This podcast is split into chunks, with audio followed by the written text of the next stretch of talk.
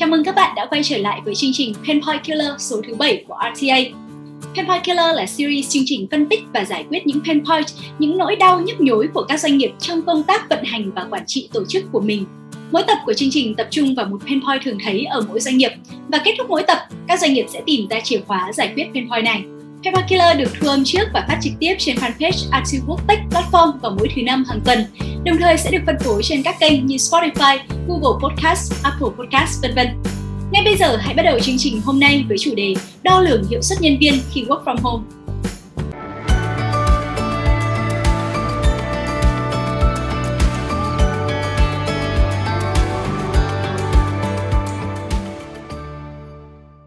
Trong số Penpoint Killer tuần trước, chúng tôi đã trình bày về khái niệm work from home, quy trình triển khai work from home hiệu quả với 3 bước. Bước 1, xác định điều kiện, yếu tố để work from home và lên kế hoạch work from home. Bước 2, thống nhất và thông báo chính thức về kế hoạch work from home cho toàn nhân sự. Bước 3, theo dõi tình hình work from home hàng ngày, đánh giá, điều chỉnh, báo cáo. Để theo dõi lại nội dung của số Penpoint Killer tuần trước, xin mời các khán giả truy cập phần video Penpoint Killer số 6 tại fanpage Artiwork Tech Platform.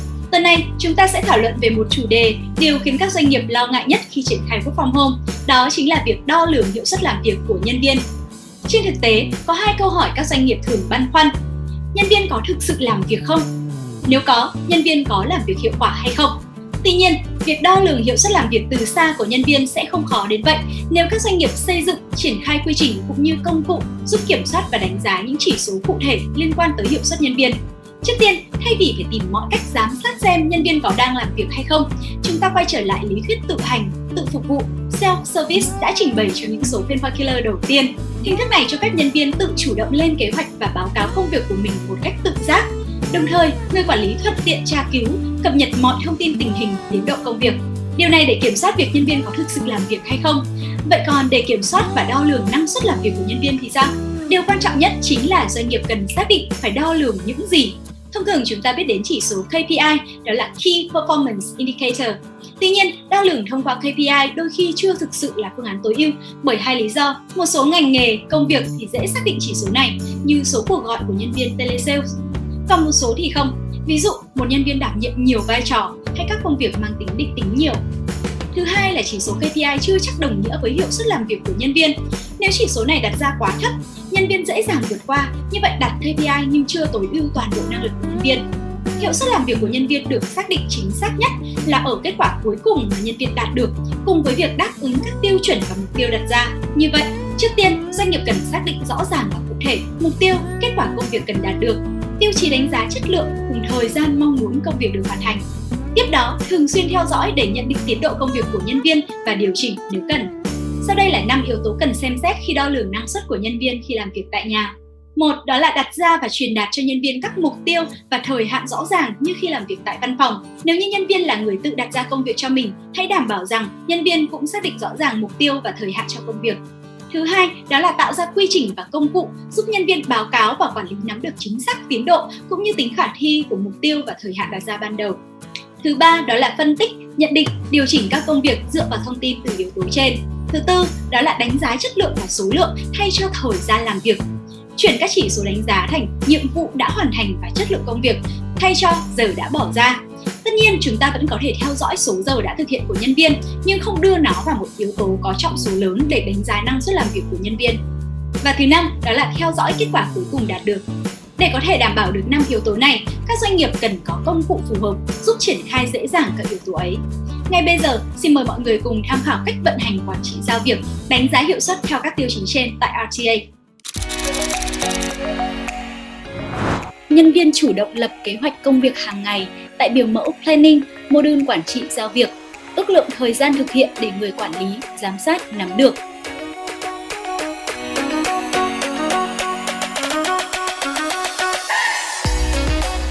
nhân viên trình bày về công việc sẽ thực hiện trong buổi họp briefing, họp đầu ngày. Nhân viên tương tác, trao đổi về công việc, cập nhật tiến độ với thành viên trong nhóm, người quản lý thông qua công cụ giao tiếp nội bộ RT Messaging.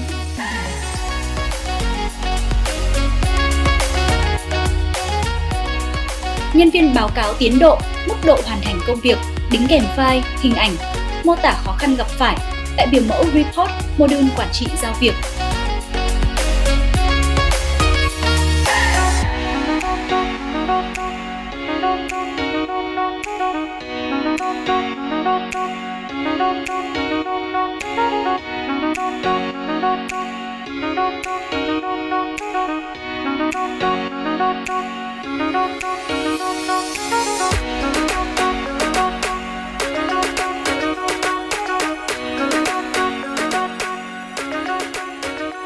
Tại phần phân tích, người quản lý nắm được các thông số về tiến độ, chi phí dự án, nắm được biểu đồ công việc của từng nhân viên, nhiệm vụ đã hoàn thành, kết quả công việc và số giờ thực hiện.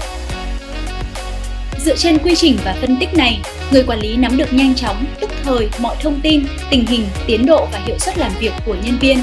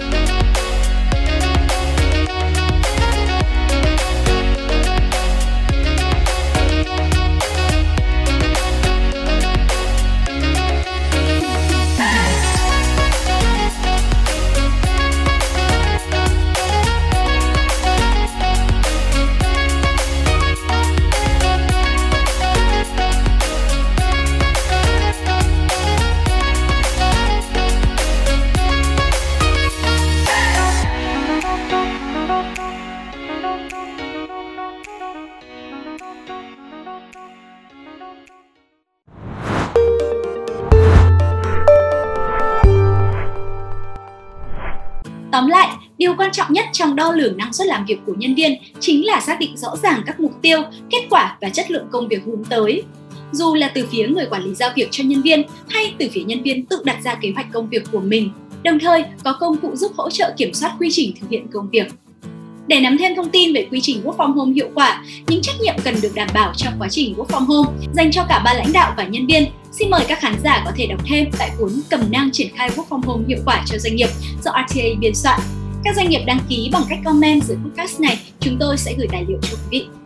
Như vậy là Penpoint số 7 trong podcast hôm nay đã được phân tích và đưa ra hướng giải quyết. Hy vọng các khán giả thấy những thông tin này hữu ích cho doanh nghiệp của mình. Nếu các doanh nghiệp muốn trải nghiệm công cụ vận hành Work from Home của Artiwork thì có thể đăng ký tại link artilink.me gạch chéo Artiwork gạch ngang VN Demo.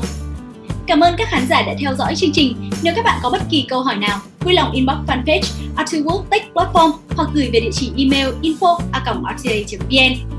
Killer sẽ trở lại vào thứ năm hàng tuần và tuần sau chúng ta sẽ thảo luận về chủ đề đảm bảo yếu tố giao tiếp và bảo mật trong doanh nghiệp khi work from home. Mời các khán giả chú ý đón xem. Xin chào và hẹn gặp lại!